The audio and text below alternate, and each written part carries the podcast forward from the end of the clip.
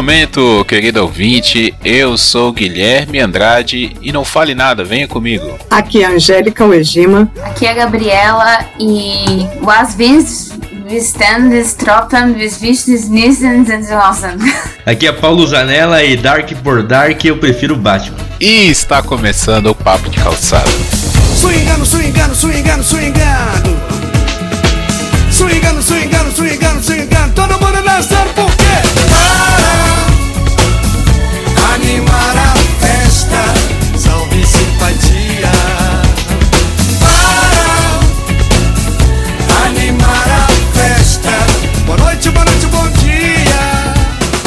Pessoal, finalmente fizemos um episódio sobre Dark, uma série que nós assistimos aqui no Papo de Calçado, todo mundo acompanhou todas as temporadas. Vai sair um pouquinho mais atrasado, todos os outros podcasts já vão ter lançado? Sim, mas é porque a gente só conseguiu reunir agora para falar e vamos tentar lançar ele o mais rápido possível. Tem ouvintes também até que sugeriram lá no grupo do Telegram pra gente falar sobre a série.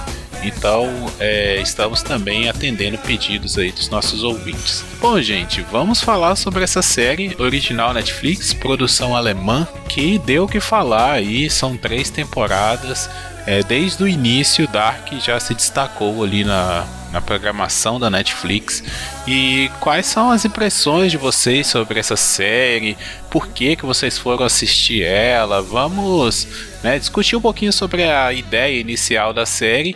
E lembrando, para quem está ouvindo, que vai ter spoiler, tá? Então, se você ainda não viu as últimas temporadas, vai lá assistir, nem ouve isso daqui, porque a gente vai dar a nossa visão sobre a série. Então não tem como a gente fazer isso sem spoiler. Então é spoiler do começo ao fim.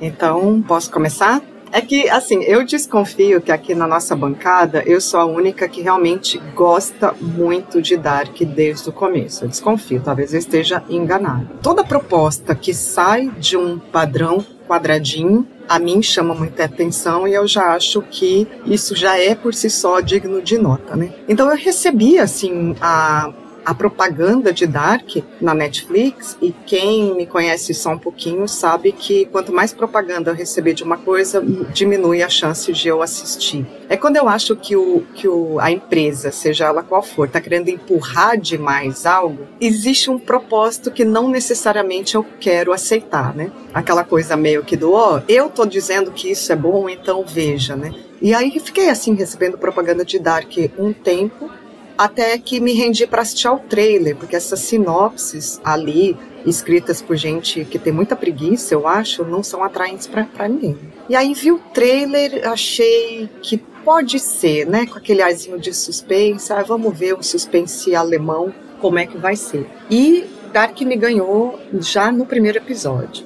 Eu gosto desse tipo de narrativa, a gente fala muito isso aqui na bancada, aqui, né, entre a gente, no grupo do WhatsApp, nas nossas conversas aqui fora de pauta. A narrativa que o diretor e que a equipe de produção oferece, para mim, é muito mais interessante, muitas vezes, do que o próprio enredo, do que a própria história. Eu gosto de prestar atenção, eu sou conquistada pela narrativa ou afastada pela narrativa, por mais interessante que possa vir a ser um enredo. Se a narrativa não me ganha, eu desisto logo, né? Não me ganha definitivamente. Então, a forma com que é narrado me interessa muito. E isso eu gostei muito de Dark. Não acredito que seja para mim, né? Na forma com que eu absorvi, na forma com que eu recebi Dark, não acredito que valha tanto a pena ir nos detalhes, assim, a hora que fez tal coisa, aquela hora. Eu não entendi assim a proposta, apesar de ser uma série riquíssima, esplendorosa em detalhes, né? Eu não a recebi assim, de forma a analisar os conteúdos baseado em detalhe, né? Basicamente, essa foi a justificativa, tanto para eu gostar quanto para eu indicar a série. Teve um episódio aqui que eu a indiquei na Dica Cultural ano passado, e é isso, assim, a mim interessa muito, muito a narrativa, muito mais do que o enredo em si. Eu sigo com a Angélica, eu acho que a série realmente, ela instiga você a ficar pensando, a você querer entender aquela narrativa absurda, é uma sopa de plot twist gigante, né? Você gostava de filmes que no final te deixam atordoados. É isso que a série faz o tempo todo, né? Mostrando coisas que você só vai entender lá no final. Acho que esse é um dos grandes pontos que me fez gostar da série. Claro, no começo eu fui na ideia de uma ficção científica com viagem no tempo, mas logo depois a gente vê que isso não é tão real, que é uma viagem danada, né? É uma viagem não necessariamente no tempo, né? Não, com certeza. Claro que a gente tem que levar em conta, né, da primeira vista, que não existe viagem no tempo, né, na realidade. A não ser essa que a gente vive de esperar passar um minuto e a gente viajou no tempo. E claro, tem toda aquela viagem da ficção científica, de tu basear nas teorias de Einstein e tu falar de viagem no tempo, mas não, a série não vai para esse lado. Você que não assistiu ainda, se está ouvindo esse episódio, não vai com essa intenção. E mais essa parte ficou... O trabalho que eles fazem, sempre que tem essa temática, eu gosto de ver e eu gostei da série. Só o final, né, que arrebentou, porque... Quem não gostava de Game of Thrones porque você era surpreendido, o cara que você achou que não ia morrer, morria e tal. O Dark não é aquela historinha que você não precisa pensar enquanto tá vendo, mas até um certo ponto tava bom. No meu caso, a minha experiência com Dark foi um pouco mais estranha. Eu... tentei assistir o primeiro episódio assim que saiu a série na Netflix, porque na época eu tava sem absolutamente nada pra fazer, eu acho que eu tava de férias do trabalho e eu resolvi tentar. Só que eu não consegui assistir porque eu não estava acostumada a ver seriado em um idioma tão diferente quanto o alemão. Tem alguns outros idiomas que eu já me acostumei, mas eu tive esse estranhamento muito forte com o alemão no início da série. E eu deixei pra lá, eu não tentei continuar assistindo.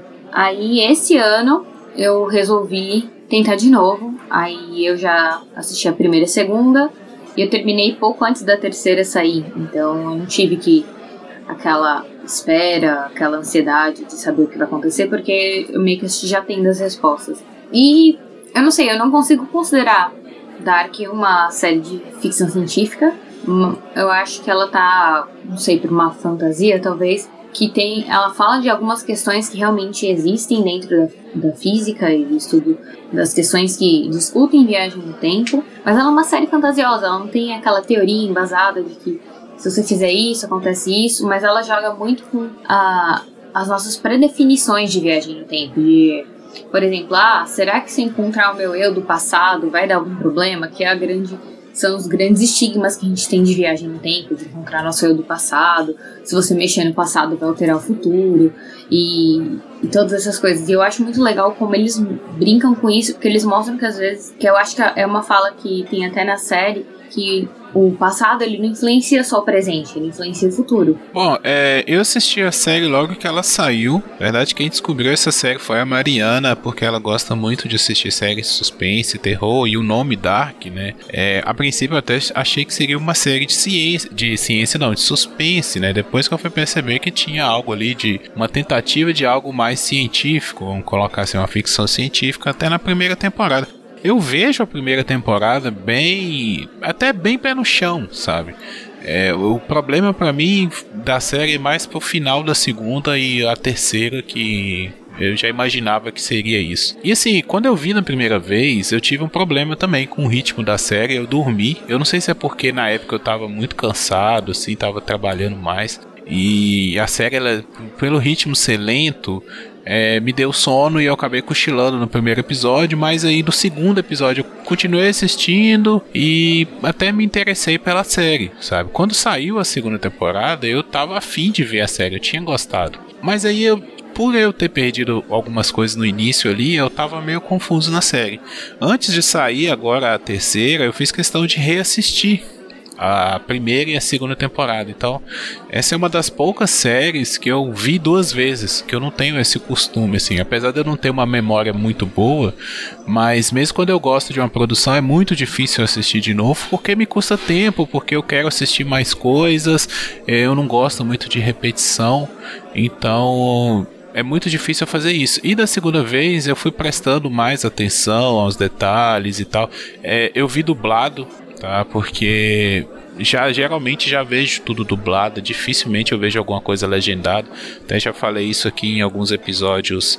Um episódio específico a gente tem sobre dublagem e dublado e legendado. Então foi isso, assim. Eu Gostei da série a princípio, mas não me chamou a atenção, sabe? O que me estranhou nessa série é o hype que se criou, a paixão que se criou por essa série, que eu não via tanta justificativa para isso.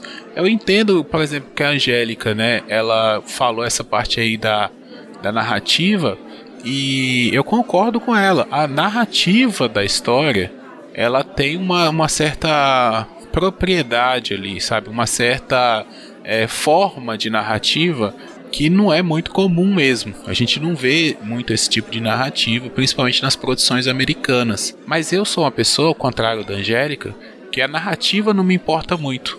O que me importa são os personagens.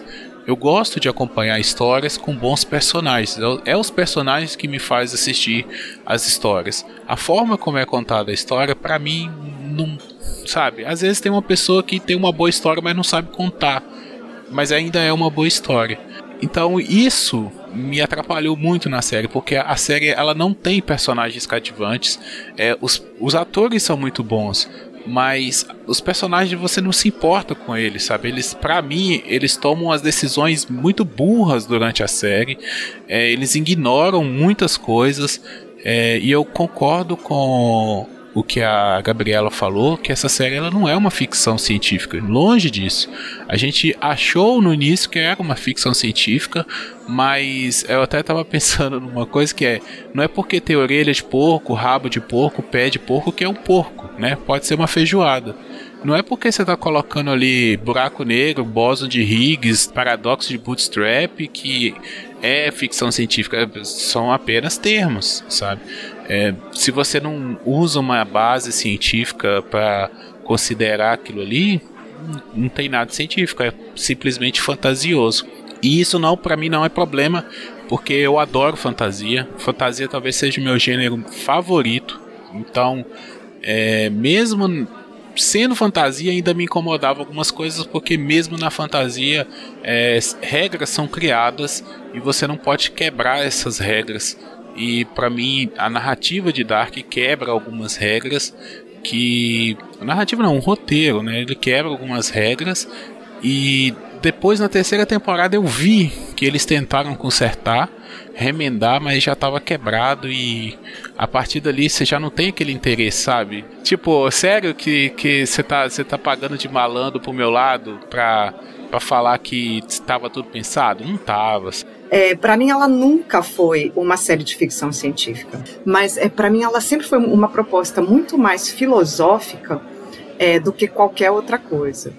Eu particularmente assim, nenhum personagem, realmente o Guilherme falou uma coisa muito rica aí, um detalhe fundamental em Dark, nenhum personagem te cativa, né? Você não chega a desejar que tá, fulano ou beltrano se dê bem, se salve, não morra, até porque, né, a história é tão cheia de meandros que a gente sabe que um morre agora, mas depois não morre, depois está vivo, né? Morre nesse plano, ou nesse universo, aí no outro não, existe ainda um terceiro, né? Então, no final, então eu já sinto diferente a questão do roteiro. Eu acredito que muitas vezes ele foi relativamente confuso dentro de um propósito, porque assim, uma coisa que a gente falou aqui, né, dentro da bancada, a forma de se expor, a forma de se expressar do alemão, ela é única, e aí vai entrar a minha corujice aqui, vai entrar o amor que eu tenho ao povo germânico, que é muito antigo, já começa pela própria língua, já começa pela própria expressão das palavras. Eu fiz questão de ver, eu faço questão sempre de ver legendado, mas esse específico, os filmes alemães, as propostas alemãs em especial, eu faço questão mesmo, assim, ainda de aumentar volume, assim, para prestar atenção no idioma. Mas a construção das palavras em alemão segue uma lógica que é exclusiva deles. Então, eles... nós, enquanto aqui, né, uma língua latina, na hora de dizer floresta negra, a gente usa duas palavras que já existem, né, eles constroem uma única palavra que é Schwarzwald, né? Schwarz de escuro, Wald de floresta.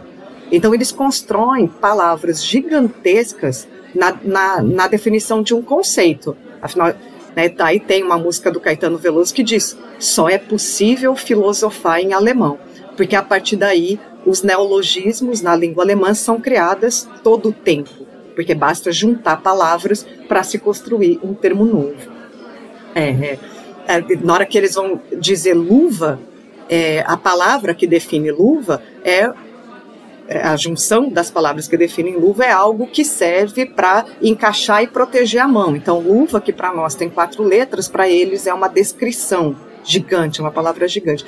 Então, se um povo, ao se expressar, ao expressar qualquer definição, ao expressar qualquer conceito, elabora palavras e sentenças de um jeito único, é óbvio que eles vão ter uma maneira de narrar, uma maneira de falar, uma maneira de dialogar, uma maneira de construir um raciocínio que é único também. Então, muitas vezes ali eu acredito que não fosse uma perda no pé do roteiro, fosse até um certo ponto, ou a partir de um certo ponto, aí eu não sei analisar com esse nível de profundidade, proposital, causado pela própria forma de se expressar ali, que deles é única, né? A gente fala muito do alemão, mas é o povo germânico de um modo geral. Então, mas eu gostei muito desse toque do Guilherme, que acho que vale a pena, é uma das coisas que tem que ser levado em conta. Nenhum personagem te cativa a ponto de você torcer por ele, a ponto de você ficar vidrado nele. E eu vejo isso como de propósito também, né? Eu acho que a terceira temporada, o fato dela ter começado com uma frase do Schopenhauer, que foi um filósofo alemão, que colocou muitas questões a respeito da liberdade, né? Nós temos liberdade para escolher o que a gente quer, mas a gente não tem a liberdade de ter o que escolher, né? Então, aquilo para mim, a terceira temporada já começou deixando bem claro o que veio a série. Uma coisa que a gente acabou nem falando, a gente já começou a discutir, mas eu acho interessante a gente colocar esse ponto, é que Dark foi eleita por voto popular a melhor série da Netflix desse ano. E em segundo lugar ficou Peaky Blinders. E assim, foi, eu acho, na matéria que eu vi que estava comentando esse fato, e também a própria Netflix falou que foi um resultado inesperado, porque é uma produção alemã, não é uma produção de blockbuster, não é uma produção dos Estados Unidos, que é muito mais popular e muito mais conhecido, muito mais levado a sério. Americano não assiste se não for legendado também, né? Eles não gostam disso. Se for americano. E, por incrível que pareça, os maiores votos dessa votação popular para Dark vieram do exterior e não da própria Alemanha. Talvez a história sim, mas tudo isso que estamos citando aqui, de narrativa, de isso, né, assim, que surpreendeu muita gente, para o povo alemão não é novidade. Então, sobre a questão da narrativa, uma das coisas que pra mim deixa a série um pouco cansativa também, a questão dos episódios serem muito repetitivos. A estrutura de roteiro dos episódios, assim, 90% dos episódios é a mesma coisa, sabe? O outro termina lá com uma revelação, ele começa respondendo essa revelação, ou então citando alguma coisa que vai ser o tema central do episódio, sei lá, o paradoxo de Bootstrap, a questão aí da frase do Schopenhauer que a Angélica citou, sabe? Alguma coisa que vai ser o tema ali do episódio, ele cita no começo, eles respondem ali o fechamento do último episódio, constrói alguma coisinha, joga uma revelação, põe um clipe de 2 minutos de todos os personagens em a relação que eles estão construindo com algum outro personagem, fazendo paralelos com uma música bem lenta. Geralmente essa é a hora que dá sono. E depois eles encerram o episódio com alguma... Esquece isso aí que todo mundo te falou, vem comigo, sabe? Esse lance do vem comigo, pra mim... Eu não, sabe, isso pra mim não deu muito certo, sabe? Pra mim a série tropeça um pouco nisso. Tudo bem você utilizar, mas nunca ser contestado, sabe? Nunca. O personagem do Jonas e da Marta, mais do Jonas, eles são peões, sabe? E aí eu entendo a questão da... Se for olhar pelo lado mais, né, da filosofia e tal, até também a Angélica citou a questão de ser uma série mais filosófica. Geralmente ficções científicas, elas são filosóficas. Ficção científica, na maioria das vezes, elas não são sobre a tecnologia, mas sobre o estudo do impacto que aquilo vai causar, a maneira como a sociedade se relaciona num futuro. Então a ficção científica, acima de tudo, ela é filosófica, ela é sociológica, ela não é uma questão de ação, aventura.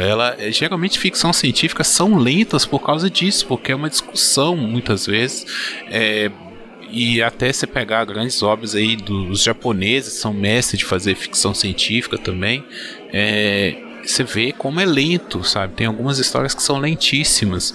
Bom, mas esse lance, sabe, do vem comigo, vamos ali e tal, você tá sendo enganado. Mano, é que você não tem ideia, mano. Os caras são alemão, pô, a gente é brasileiro. A gente tem a malandragem no sangue. Esse cara não, tá ligado?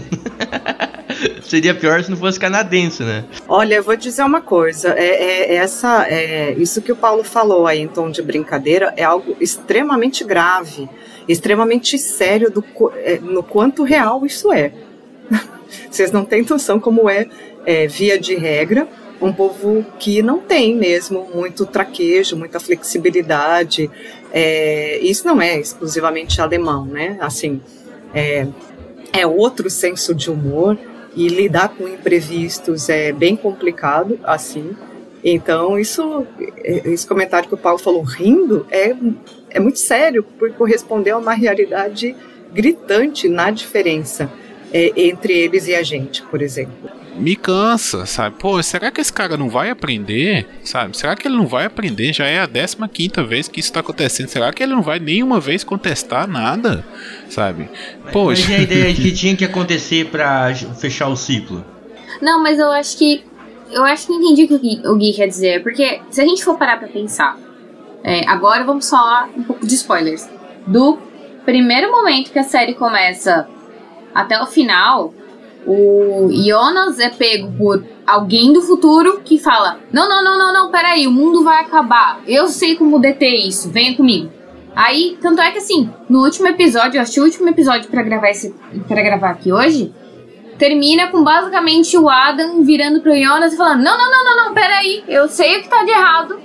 Eu tenho um jeito de salvar tudo, você tem que confiar em mim, vai atrás da Marta. Assim, sempre é um pera, faz isso, faz aquilo. Mas e assim, eu sei que dentro de uma série que a gente assiste para entreter, para descansar, para se divertir, isso pode ser muito chato, né? Entendo a crítica e assim, não deixo até de concordar com isso. Só que dentro da proposta, né, falei desse contexto mais filosófico, até místico, assim... Gente, é isso o tempo todo a gente precisando de alguém que diz o que é que tem que fazer o tempo todo, alguém que diz, não, vai por aqui, porque entende que existe uma crítica aí severa também, ou pode haver, ou a gente pode interpretar que existe, né, porque isso se repete, é isso que movimenta a série, a base de movimentação da série é essa, vem cá porque eu sei o que vai... Né, eu sei como evitar, eu sei não sei o que, e a gente faz isso. Eu estou falando da gente como coletivo, é óbvio, né? Mas mesmo nós que tentamos não nos envolver na questão da manada, volta e meia a gente faz algo assim, ou se comporta desse jeito, acreditando em alguém que saiba, alguém que é mais velho, alguém que conhece, alguém que não sei o que. E a parte irônica que eu vejo aí no finalzinho da série é que o Adam, né, que é o Jonas mais velho, ele só vai conseguir romper esse ciclo vicioso baseado em alguém que na história, no enredo, é tão cheio de meandros aí, e mostra pra ele, conta pra ele. Até então, ele e a Eva eram, cada um no seu mundo, os que sabiam de tudo. Os que comandavam tudo, os que diziam o que era, para onde que tinha que ir, os que matavam em nome de qualquer coisa, para manter as coisas como eles acreditavam que tinha que ser. Aí vem uma terceira pessoa e mostra para ele, o sabichão, o dono da verdade, é a forma de sair daquilo. Eu acho que vale até a pena reforçar que é uma terceira pessoa, que ela não faz parte dos protagonistas. Exato. Eu achei esse detalhe muitíssimo interessante, né? Porque até então era uma personagem ali que parecia somente ser alguém que era envolvido na usina nuclear, que descobre e não sei o quê, mas que, se você fosse ver bem, até então ela não tinha um papel ativo no enredo. Ela não, a questão dela não era ativa, ela não era responsável por gerar absolutamente nada, né? Enquanto Noah era responsável pela morte dos meninos, enquanto um era responsável pelo sequestro da filha, enquanto o outro é responsável por ter pego o lapso no tempo, que é o Mikkel e depois Michael. E na realidade, no final das contas, que é uma coisa que eu gostei muito na série, todo mundo é fantoche. Assim, não existe ali, em absolutamente nenhum momento, alguém que tenha uma liberdade plena de agir em relação a alguma coisa. Porque o Tannhaus, que foi o causador, né, desse lapso aí que gera dois mundos, de algum modo, né, ele foi movido por uma escolha, mas de algum modo o motivo que leva ele até a escolha... dois mundos que a gente viu, né? A ideia é que tem muito mais mundos, né? Não, então, aí é que tá, eu acho que são dois mundos mesmo, porque eu tenho vários motivos para ter interpretado a questão da polaridade masculina-feminina, né? A partir do momento que ele criou esse lapso, houve a criação de um mundo de polaridade masculina, outro mundo de polaridade feminina, que é então o mundo Marta, Jonas ou Adão e Eva, né? E é isso, assim, sendo que de fato o equilíbrio seria o terceiro, que é ou sem eles ou com eles despolarizados, entende? Assim, fica essa dúvida também, porque no final ali a mãe do Jonas, né, a Hannah, ela tem, quando ela vê o casaco amarelo, ela tem uma sensação ali de alguma coisa incômoda. Ela tá grávida e fala que o filho deve se chamar Jonas porque é o nome que ela gosta. Então fica aquela coisinha no ar, se esse terceiro mundo é mesmo sem Jonas e Marta, né? Provavelmente não seja. Provavelmente seja um mundo com Jonas e Marta, mas não no comando da polaridade, dentro da polaridade neutra. Que é quando teria se criado essa brecha com o que Tannhaus fez, polarizou, entendeu? Dividiu. Eu estou dizendo isso porque dentro de todos esses princípios que eu estou falando e tal, acho que não deve ser novidade para vocês, que é entendido que energeticamente, enfim, existe polaridade feminina-masculina, positivo-negativo no sentido de ativo-passivo, né? Então, e aí a gente entende, ou a gente pode entender, a gente está livre para entender que no momento que o Tannhaus faz o que faz com a construção da máquina do tempo, ele separa, ele desagrega essas polaridades. Então é um mundo que vai ser comandado pelo Adam, que, claro, o Dark inteiro é alegórico, mas é que o Adam alegoricamente e a Eva alegoricamente. Ele comanda, ele tem o comando no mundo dele, é ele que fica dizendo para as pessoas o que tem que fazer, faz as pessoas de fantoche. Eva, do outro lado, faz a mesma coisa. Quando eles descobrem que eles fazem isso também agindo como fantoche disso que o Tannhaus causou, né? Fazendo esse ciclo, aí vem outra provocação aí, filosófica, da história do tempo cíclico, não do tempo linear. Sendo que, então, o equilíbrio de tudo estaria com as duas polaridades equilibradas. Então, no terceiro mundo que é apresentado, não é o mundo nem de Adão e nem de Eva. É o mundo com essas polaridades neutralizadas. Existem várias coisas aí, vários detalhes na série que podem levar a gente a essa interpretação. Começa com a abertura da terceira temporada ser todinha espelhada. A abertura é todinha um espelho, né?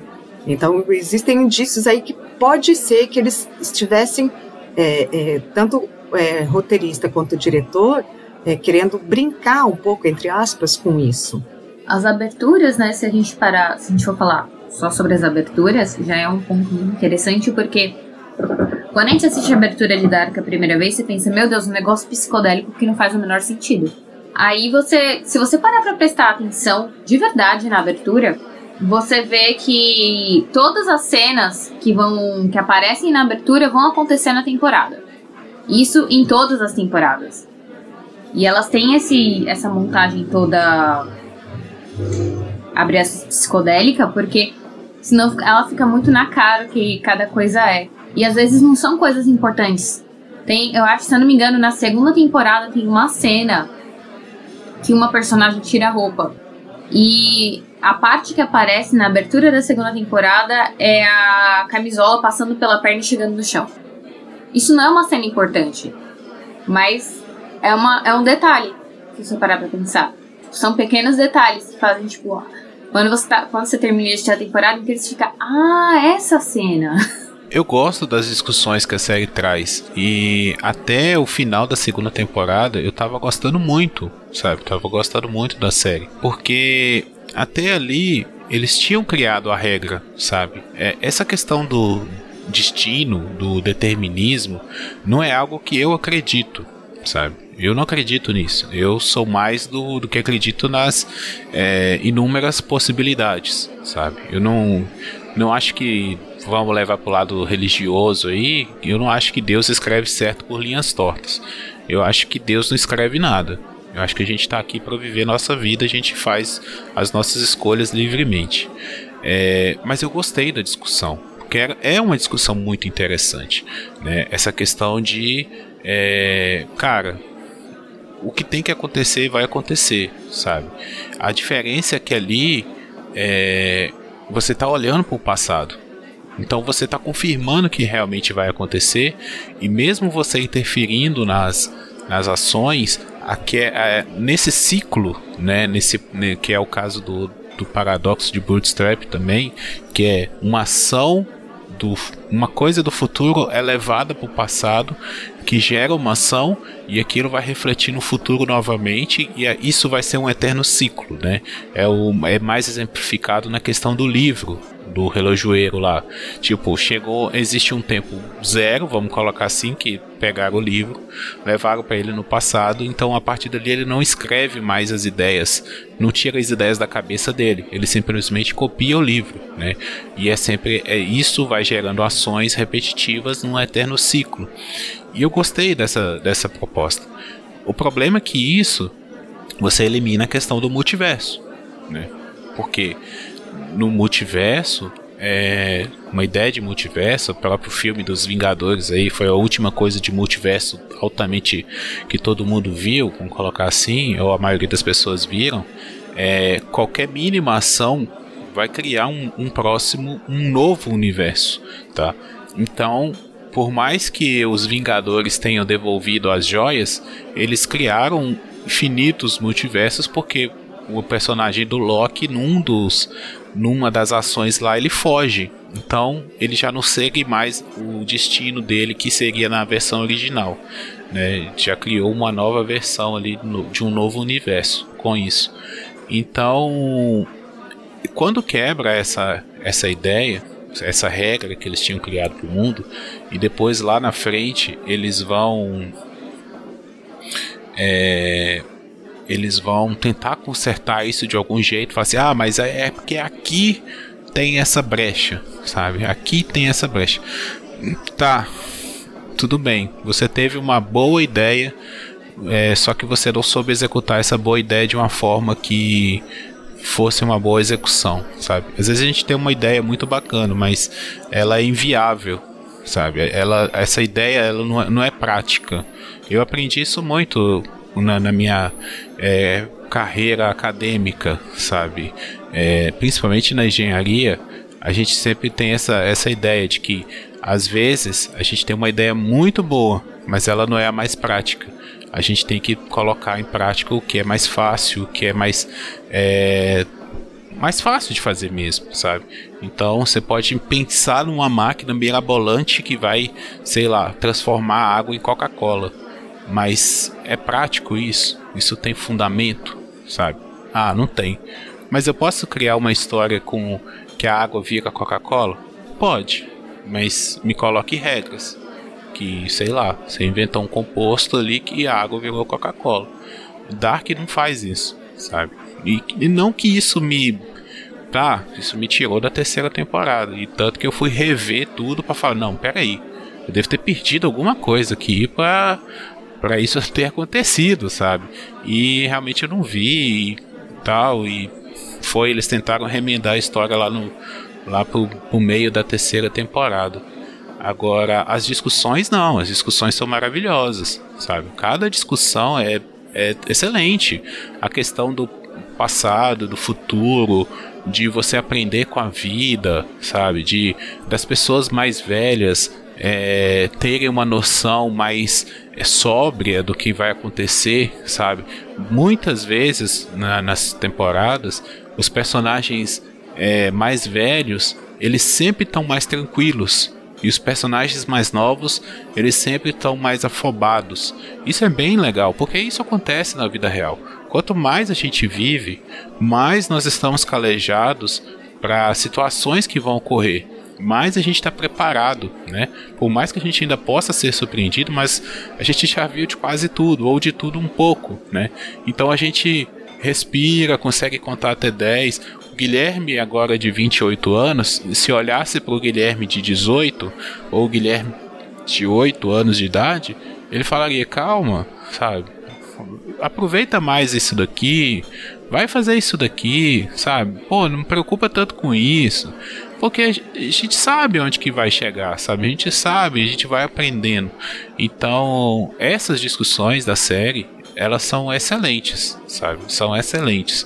Mas pra mim tem essas pequenas falhazinhas que não, pra mim não deixa a série ser essa série toda, sabe?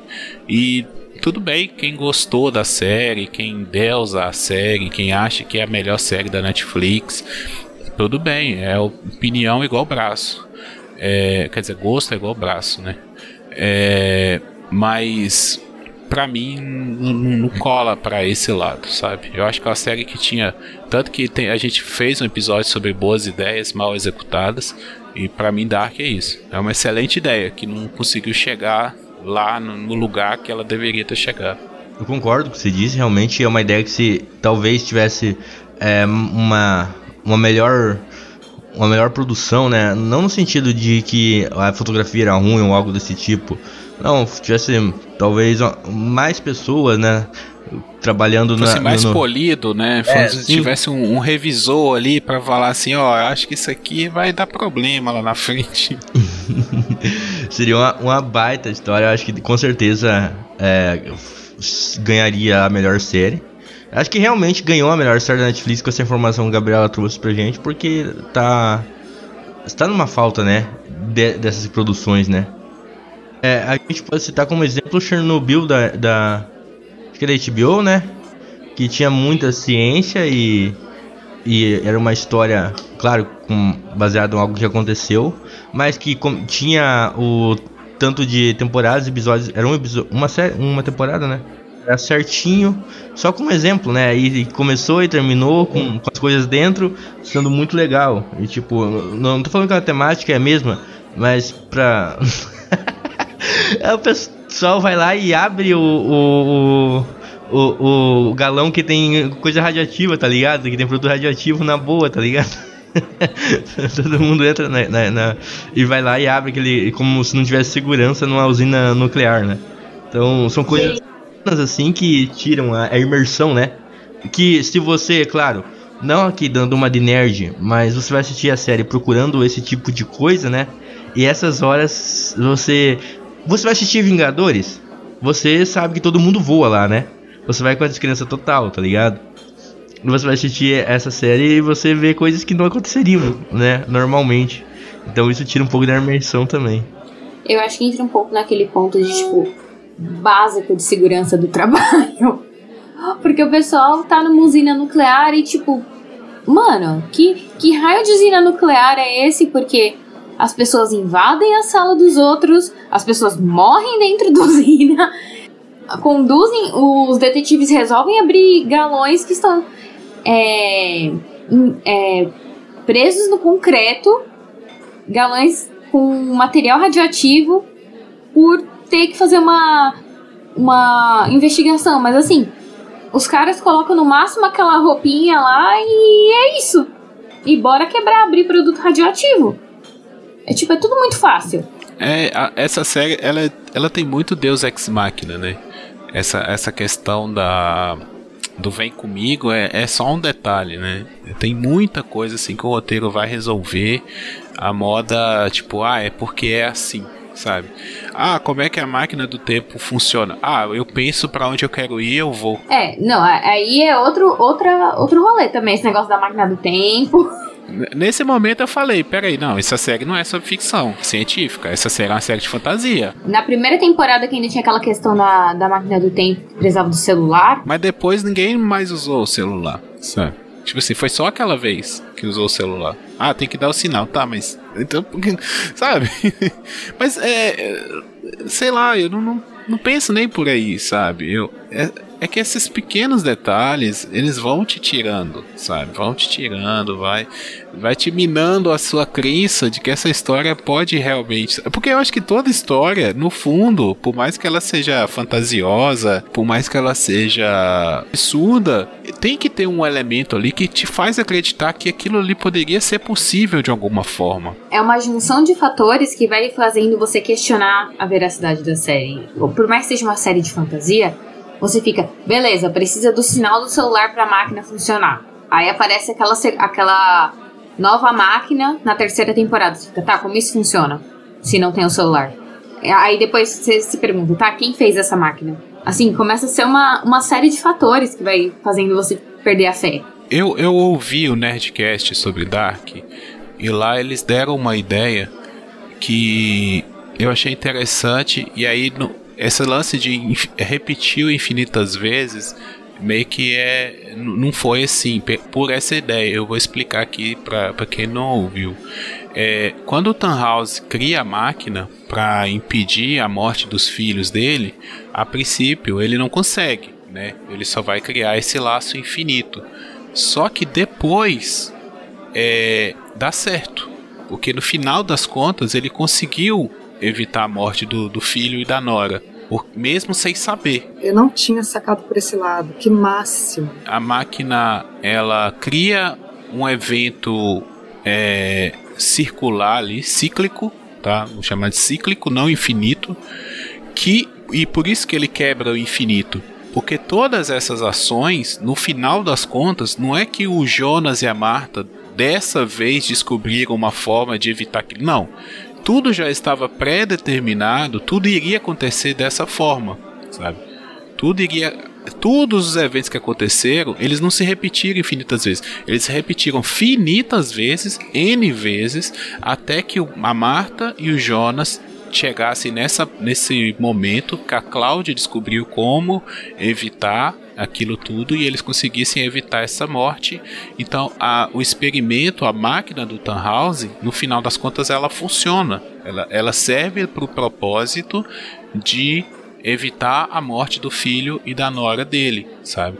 Só que eu não gostei dessa escolha do roteiro, porque não sei, sabe? Eu acho que a vida, a gente aprende com o erro, a gente aprende com a dor, sabe? Essa decisão da história, pra mim, ela mostra assim, olha, a dor não tem que acontecer, sabe? Toda dor é um problema. A dor pode ser... ou ela deve ser evitada, ou ela deve ser contornada, sabe? Tipo assim, eu sou uma pessoa particularmente que eu não gosto muito de tomar remédio por qualquer coisa. Eu tomo remédio quando eu preciso realmente tomar remédio. Se eu vou no médico, o médico manda eu tomar um remédio, eu vou lá e tomo o remédio. Do jeito que ele prescreveu, o tempo que ele prescreveu, da forma que ele mandou eu tomar, eu tomo o remédio. Mas às vezes eu tô com uma dor de cabeça aqui, que, sei lá, eu sei que eu dormi mal e eu tô com dor de cabeça. E eu sei que se eu dormir, essa dor de cabeça vai passar. Então eu vou dormir. Ou às vezes eu tô com fome, meu açúcar no sangue tá baixo, dá uma...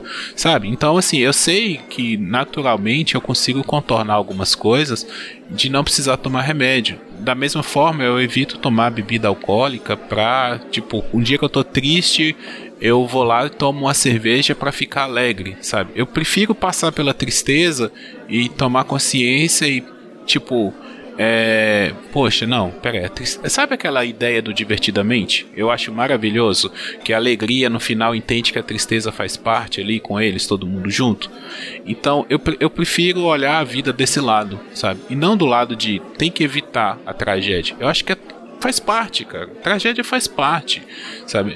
E a gente tá vivendo um momento que isso tá muito à flor da pele, sabe? E não deve ser relativizado, sabe? Mas a natureza, a vida sempre foi assim, sabe? As guerras aconteceram, as doenças aconteceram. A gente tem que aprender com isso. O problema é que a gente não aprende. A gente fica nesse eterno ciclo. Isso o Dark traz para nossa realidade, sabe? A gente vive nesses ciclos. A gente há 100 anos atrás viveu uma pandemia e hoje está vivendo de novo. Está se repetindo, sabe? E ninguém aprendeu nada. Então, a gente tem que aprender, sabe? Se o Jonas e a Marta voltassem ali para evitar o Tannhauser lá de fazer a máquina funcionar, tipo, cara, se você fizer isso vai causar muita merda, cara, só entende, sabe? Poxa, eu sinto muito que seu filho e sua nora morreu, mas você vai causar muita dor para muita gente, sabe? Cria sua neta, cria ela, fica com ela, faz o melhor que você puder, entende, absorve essa dor, sabe? Aprende com isso. Se fosse isso, pra mim era um fechamento, sim, subiria a nota pra mim. Mas essa ideia de evitar tudo, ficar tudo bem, um final interestelar, meio 2001 também, sabe? Isso é uma coisa que essa série tem também, tá? Referência à cultura pop americana do começo ao fim. Matrix, De Volta ao Futuro, Interestelar, várias referências à cultura pop americana. Isso, com certeza, é por causa da Netflix, para absorver também o público da Netflix. Então, eu não curti essa ideia do final, sabe? Eu tomaria outra decisão. Nem tudo é para ficar elucidado, como a morte dos meninos. Por que a morte daqueles meninos era um experimento do Noah? Mas por que aquilo era necessário, por exemplo? Tão necessário que o Hegel, ele não morre em nenhuma das tentativas, em nenhum mundo que o Urich tenta, né? Já que ele é que vai ser um instrumento do Noah para esse experimento. Então tem várias coisas aí que por que a... Então, nem tudo, entende? E agora, realmente, vou ter que pensar muito. Se existia... O que existia antes dele colocar a máquina para funcionar? Se tinha Charlotte ou não tinha Charlotte. Porque é engraçado, porque num dos mundos polarizados, é no mundo do Adam, que ele volta lá para o século XIX, ele volta para um Tannhaus. É um Tannhaus, o velho cego, que tem o relógio que está escrito que é for Charlotte, que é para Charlotte, que é o relógio da Charlotte nos dois mundos, por exemplo. Então, esse Tannhaus, lá do século XIX, que é o que o Jonas está lá, e é quando vai aparecer a Cília, e é quando a Cília, né, é quando Noah e a Agnes nascem, né, esse Tannhaus, para mim, ele é enigmático também. Quem é esse Tannhaus, que já tinha o relógio da Charlotte? Então, Angélica, mas esse é o grande problema da série. Que a série te apresenta 1 milhão de coisas, não te explica nada e ainda te chama de burro. Fala assim, se você não entendeu, porque você é burro. Eu não vejo assim, porque eu acho que é assim, fica aí, te vira. Não é que você é burro, eu não vejo assim. Não, mas vejo então, assim. Mas não, tá, tudo bem, eu tô usando um termo assim de... Tá, uma brincadeira, né? Porque se quando uma pessoa chega pra mim e fala assim, tome isso daqui, aí você fala assim, mas como é que eu vou usar isso? Se vira, o problema é seu. Ela tá, tipo, tá me tirando, entendeu? Pô, tá me tirando de otário, né? Você tá me dando um negócio aqui, você não vai me explicar como é que funciona? Você ainda quer que eu entenda? Não, né? Pô, aí você tem que me dar o mínimo mínimo de informação, entendeu? Quando eu falo que é de propósito, algumas coisas são de propósito, elas são no nível de detalhe. em nível de contexto geral ou enredo principal, é diferente, entendeu? Mas existem coisas que são secundárias, como essa, por exemplo. A Charlotte, filha da Charlotte. Não, a Charlotte, filha da própria filha. Ela existe no momento que tudo começa ou não, por exemplo, né? Faz sentido que não, mas não fica claro que não. Ou então, qual é a importância da morte dos meninos? Isso, na realidade, acaba sendo, dentro do enredo da série, secundário. É isso que eu tô falando. Quando eu falo que deixa de propósito, é para deixar discussão, gente. É para não fechar uma discussão. É para criar momentos como esse. É para criar momentos como esses, que é o que Lost fez, né? Lost fez isso também. Não deixar a discussão fechadinha. E eu acho isso legal, porque pegar uma história... que tem uma proposta complexa como Dark, e encontrar explicação para tudo, para mim mata a série. Para mim faz com que ela perca o sentido, inclusive, se tudo for explicado. Eu acho que entra numa questão que, assim, atualmente a gente tem muitos filmes que são essa coisa mais de deixar um questionamento para que você fique trabalhando na sua cabeça a resposta. Tipo, ele não vai te dar coisa mastigada, ele vai te dar uma coisa que vai fazer você pensar. Isso são filmes que geralmente não ganham grande público, porque não é uma coisa que você consegue ver, tipo, ah, não, vou ver Dark pra dar aquela relaxada. Não, você não consegue dar aquela relaxada, porque sua cabeça tá a mil todo pensando, não, fulano é pai de ciclano, que é neto de não sei quem, e aí você fica pulando no tempo, aí você fica, mano, em que ano que eu tô, pra onde que eu vou? Então, assim, Dark não é feito pra você assistir, ah, vou assistir uma coisa aqui, relaxar e ficar de boa. Não é muito bem assim. E tem uma crescente de filmes que vão nessa pegada, de agora tem Dark, que tem essa mesma pegada. E o legal de Dark é que ela ficou muito popular. Coisa que filmes que trazem a mesma abordagem não são tão populares assim, não é do grande público. E Dark virou do grande público. Você consegue, assim, é muito fácil você encontrar uma pessoa que tem Netflix e que assiste os lançamentos da Netflix e assistiu Dark agora porque tá no hype.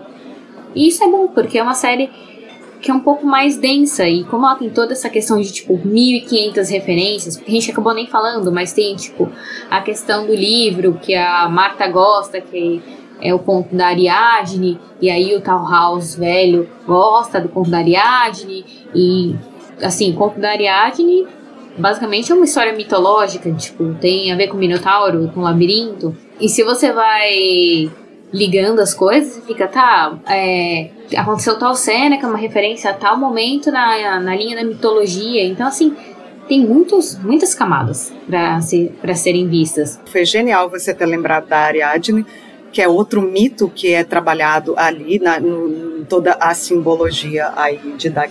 Dark é muito rica em símbolo. Até a questão da Adão e Eva, né? Lembrar que o Jonas, no mundo dele, e Marta, no mundo dela, são caracterizadas por um casaco amarelo, né?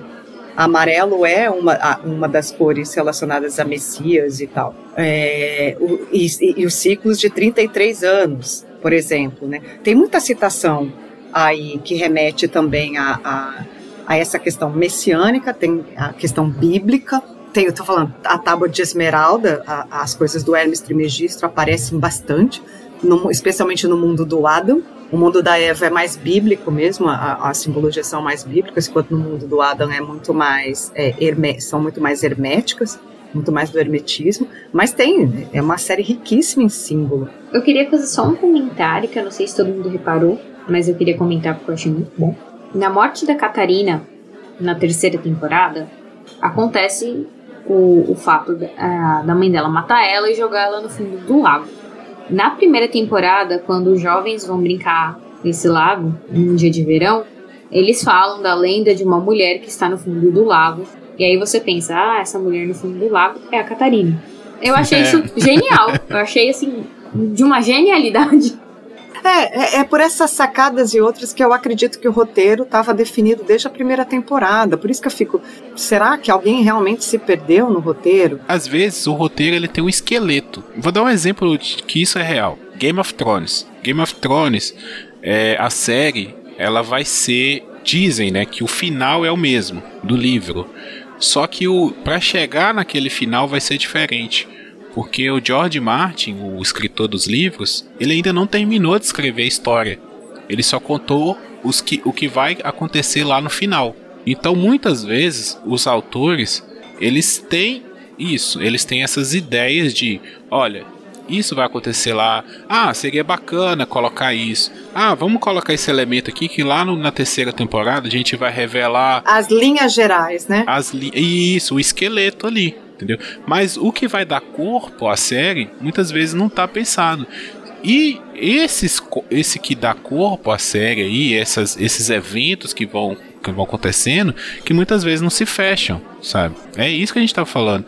Ah, sei lá, como que funciona a máquina do tempo? Não explicou, entendeu? Isso aí talvez não fosse interessante explicar mesmo. Beleza, não tem problema, sabe? Mas os caras não pensaram nisso. Então, sim, tem alguns permeios ali que eu acho que os roteiristas não sabiam realmente, não estava pensado assim, ah, isso tem que ser explicado, isso, sabe? Tem coisas que sim, tem... Será que isso não é super comum nas séries e a gente não dá conta devido à menor complexidade das séries no geral, nas séries que a gente assiste? Eu acho que talvez isso seja tão comum. De deixar pontos em abertos? É, eu acho que sim, porque séries como Lost, como Dark, tem um nível de complexidade que a gente, por estar muito atento, consegue perceber. Mas outras como, sei lá, a maior água com açúcar que eu gosto de assistir é Grey's Anatomy. A outra da fantasia, que eu me interesso muito pela história aí, porque a narrativa é enlatadinha estadunidense padrão, mas eu gosto da história super fantasiosa, é Sobrenatural. E que não tem nível de complexidade algum ali, é só um drama ali, e eu acho que aí sim, Sobrenatural é uma que se perderam e se encontraram, porque muda roteirista, enfim. Então, será que é só Dark, Lost que aconteceram isso? Né? Todas elas devem ter alguma coisa que ficou. Entrando nesse ponto que vocês falaram, que eu ia acrescentar, mas sim, não estava querendo cortar, nisso de escrita, falando com uma pessoa que escreve, eu não sou autora, porque não tenho nada publicado, então eu sou só uma pessoa que escreve. Num processo de escrita criativa, quando você vai criar um personagem, quando você tem que criar todo o perfil dele. Então, acima de escrever a história, você tem que saber tudo sobre o personagem, absolutamente tudo, como se fosse uma pessoa completa. Então, assim, você tem que saber quando ele vai morrer. Você pode não ter a história pronta, mas você já tem que estar definido quando o seu personagem vai morrer, o que vai acontecer com ele, se ele tem alguma coisa. Assim, são questões, chegar num ponto que, se alguém te perguntar uma coisa estúpida, que a gente pensa que é estúpida, mas é um grande processo criativo, quando alguém manda uma pergunta para um ator falando, ah, qual é a cor preferida do personagem X? Você pensa, nossa, que pergunta besta. Mas não, é uma coisa que tá construída. Eu não sei se todos os autores fazem isso, mas em teoria, um processo de escrita para publicação, você tem que saber a resposta dessas perguntas, você tem que ter o seu personagem completamente criado. Eu acredito que nem todo mundo trabalha assim, mas é uma teoria que existe. Então, talvez a morte da Catarina já estava definida há muito tempo. Tipo, quando eles montaram o personagem Catarina, eles montaram todo o contexto dela, toda a história, os porquês e tudo. Eles só não sabiam em que momento eles iam encaixar essa morte no resto da história, porque ela não é a coisa mais importante. A morte dela poderia não ter aparecido, poderia ter sido só citada. E a morte dela faz todo sentido, porque no final a mãe dela abortou ela do mesmo jeito. Sim. Né? Então, eu simplesmente achei... É um dos meus destaques ali de fechamento de personagem, é a Catarina. Eu achei simplesmente genial. Ela é um personagem que a gente importa, né? Pois é. Os poucos ali que a gente consegue importar com alguma coisa, pelo menos eu, assim, eu me importei um pouco com a Catarina, assim, fiquei interessado nela. Mas é isso, esperamos que os ouvintes tenham gostado da nossa análise sobre Dark. Quem gostou, quem não gostou, eu acho que, como foi dito aqui, já valeu pelo simples fato da gente olhar para uma produção que normalmente a gente não olharia, que não ganharia tanto destaque. Então, acho que vale, sempre vale esse tipo de produção, valeu a discussão, e tomara que esses autores, né, os roteiristas, o diretor, façam mais trabalhos, entreguem mais coisas, a gente... Eles estão com algum... Eu li sobre isso, que eles já têm coisa rodando até na Netflix, sim. É isso. Às vezes é um processo, sabe? Às vezes eles vão entregar aí algo, vão chegar lá na frente com algo maravilhoso e a gente tem que acompanhar porque tem muito potencial mesmo. Eu vejo muito potencial neles. É, vamos lá, galera, vamos pro nosso momento cultural depois de ouvir o nosso recadinho aí de final de episódio. Olá, ouvintes do Papo de Calçada. Estamos há 3 anos produzindo conteúdo semanalmente. Isso acontece por causa da união de pessoas de vários lugares do Brasil, que com o passar do tempo se transformou em uma grande amizade. Depois de todo esse tempo trocando ideia todo final de semana na internet, decidimos que está na hora de nos conhecermos pessoalmente e precisamos da sua ajuda para que esse sonho se realize. Para isso, abrimos um canal de apadrinhamento no site padrim.com.br e no PicPay. Lá você pode se cadastrar e contribuir com o podcast da forma que achar melhor. Como retribuição pela ajuda, você terá acesso a conteúdos exclusivos. Doando R$1 por mês, você poderá divulgar algum projeto semanalmente nos episódios do Papo de Calçada. Pode ser um podcast, canal do YouTube, Instagram ou qualquer outro tipo de conteúdo. Doando R$5 por mês, além de ter o projeto divulgado, você terá acesso ao episódio exclusivo gravado presencialmente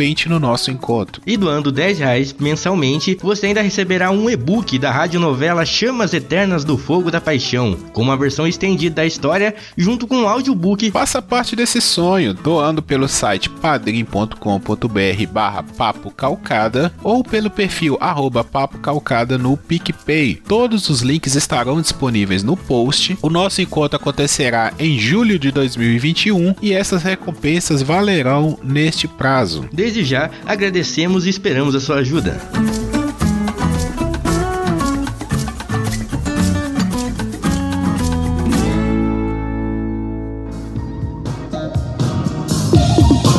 São só questões e sugestões, porque opiniões não cabem no seu calendário. São só questões e sugestões, porque opiniões não cabem no seu calendário. Pessoal, antes de começar o momento cultural, nós também temos a divulgação de um canal no YouTube, lá pelo nosso Padrim. O Renato Amorim pediu para divulgar o canal Colecionadores de Ossos. Esse canal é dirigido por um casal de paleontólogos e tem como objetivo realizar a divulgação científica, abordando diferentes temáticas da ciência com mais ênfase na paleontologia. Então vão lá, sigam o canal, confiram ele, Colecionadores de Ossos. E agora vamos aí fazer as nossas indicações. Basicamente, a minha sugestão é: conheçam mais filmes alemães ou conheçam mais filmes de um circuito europeu que foge bastante dessa questão mais blockbuster ou dessa questão mais comercial. Na realidade, a minha dica é essa, a minha dica cultural é essa. Mas, assim, para não deixar todo mundo vagando sem nenhum ponto de sugestão, eu tenho 2 sugestões aqui de filmes alemães, já relativamente recentes, né? Pelo menos são desse século. Eu não vou colocar para começar nenhum filme do século passado ou muito antigo. Um é Corra Lola. Eu já falei com a Gabriela sobre esse filme, ela já disse que já várias pessoas sugeriram, que é um filme dos anos 90, deixa eu só checar aqui. Então, Corra Lola é um filme alemão, aí dos anos 90, só vou checar, falei que era século 20, mas não é, 1998, mas seja como for assim, né, quase do século 21, já finalzinho dos anos 80. Eu acho simplesmente Corra Lola um dos melhores filmes que eu vi. A narrativa dele é sensacional. Esse tipo de narrativa inspirou vários outros acontecimentos e eu lembro que logo na sequência o antigo banco HSBC fez uma propaganda que era cópia idêntica ao Corra Lola, mas a grande maioria das pessoas não soube disso, né? E seria capaz de assistir o filme logo depois e dizer, imitou a propaganda do HSBC. Era capaz de pensar em o contrário. Então é uma narrativa muito bacana, muito diferente, muito bonita. E, para mim, particularmente, é um filme que pode te levar a pensar e refletir muito além das aparências. Né? A cena final do Curralola é uma cena que mexeu comigo na época, e volta e meia, quando eu estou em situação muito caótica, muito conturbada, muito cheia de muitas coisas para resolver ao mesmo tempo, e algumas coisas até meio graves, assim, eu me lembro da última cena do Corralola até hoje, ou seja, faz mais de 20 anos que eu assisti, e ele serve de referência para minha vida pessoal em muitos sentidos até hoje. Apresentei Corralola para minha mãe, e minha mãe não é muito tanto, né, desse circuito como eu sou, e ela saiu indicando para todos os amigos mais próximos dela, olhando pelo mesmo ponto de vista que eu falei aqui para vocês sobre a cena final. Vale. Corralola, em português é Corralola Corra, né? Mas o nome original é Lola Rent, né? Que é o original em alemão. O outro filme é mais novo, mas é de 2004, ou seja, novinho não é, que é Educators. Educators com K, por ser uma palavra alemã. Né? O título dele em português é Os Educadores.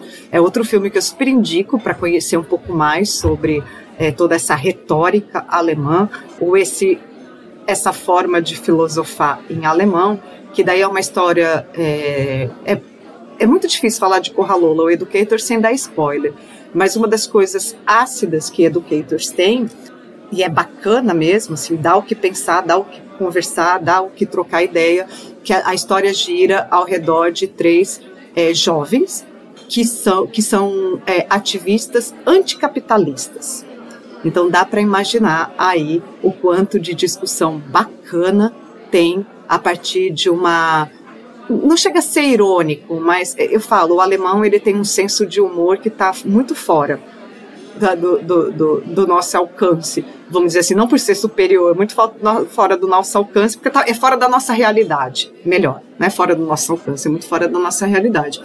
Então existe ali em Educators várias cutucadas, vários beliscões e um bom toque de ironia também.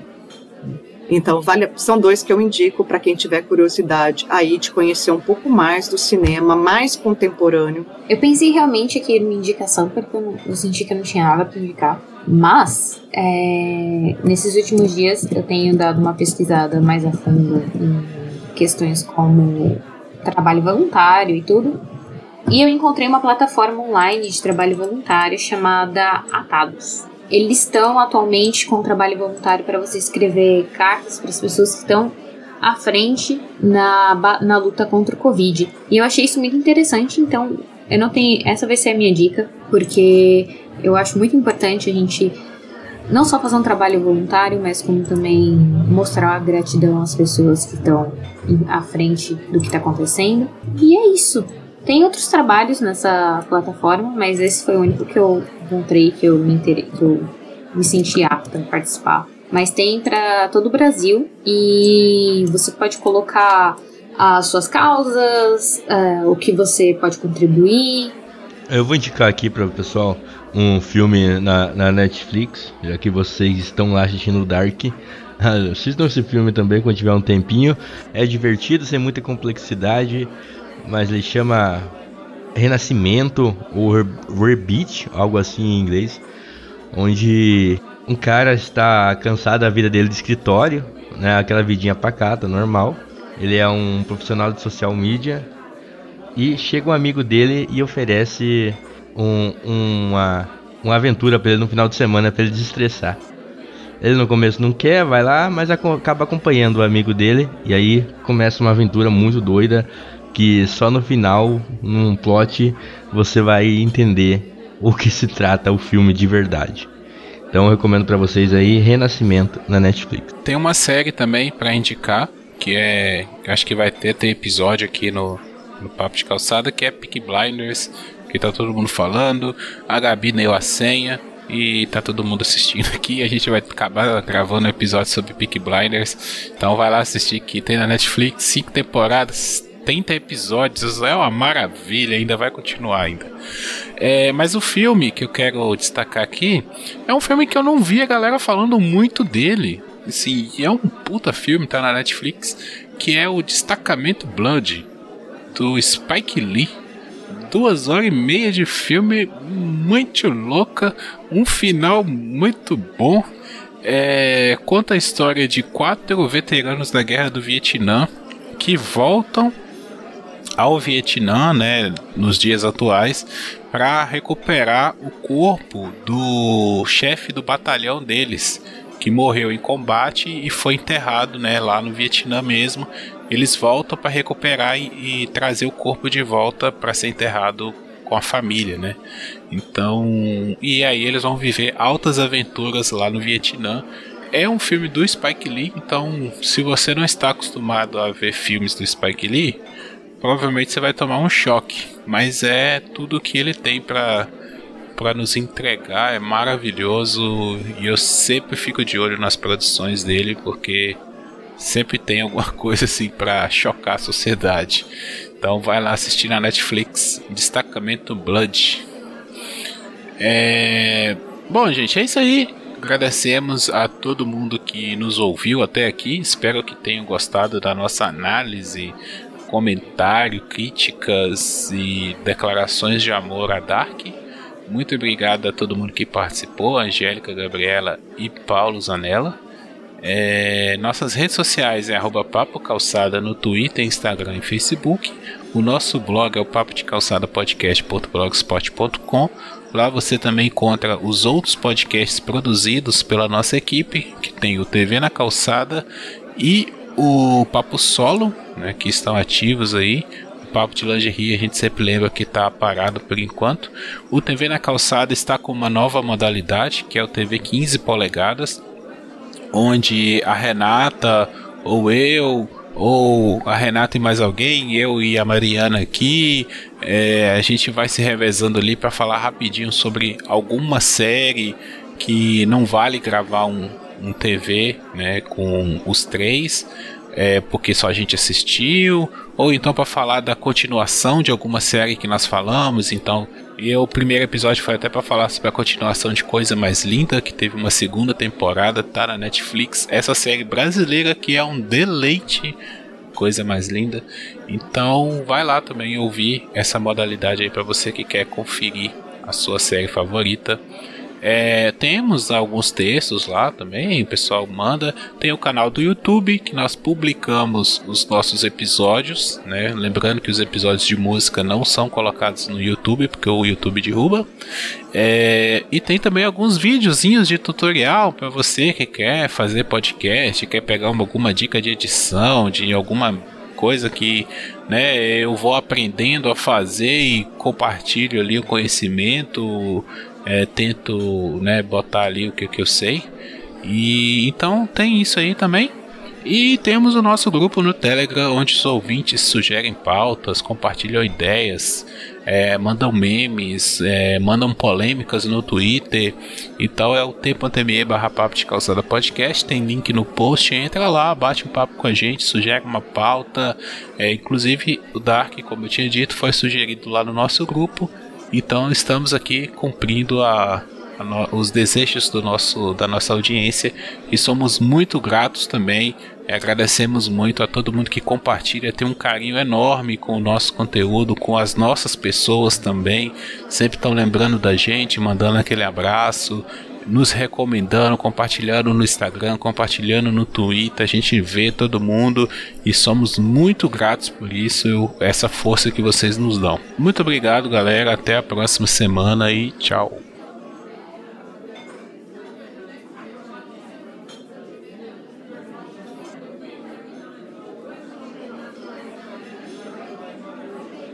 Eu pratico observar a sociedade quando ela baixa a guarda por descuido, fotografar rapidamente, falando metaforicamente, e depois tentar descrever aquilo que ficou desnudado, aquilo que ela não pode confessar.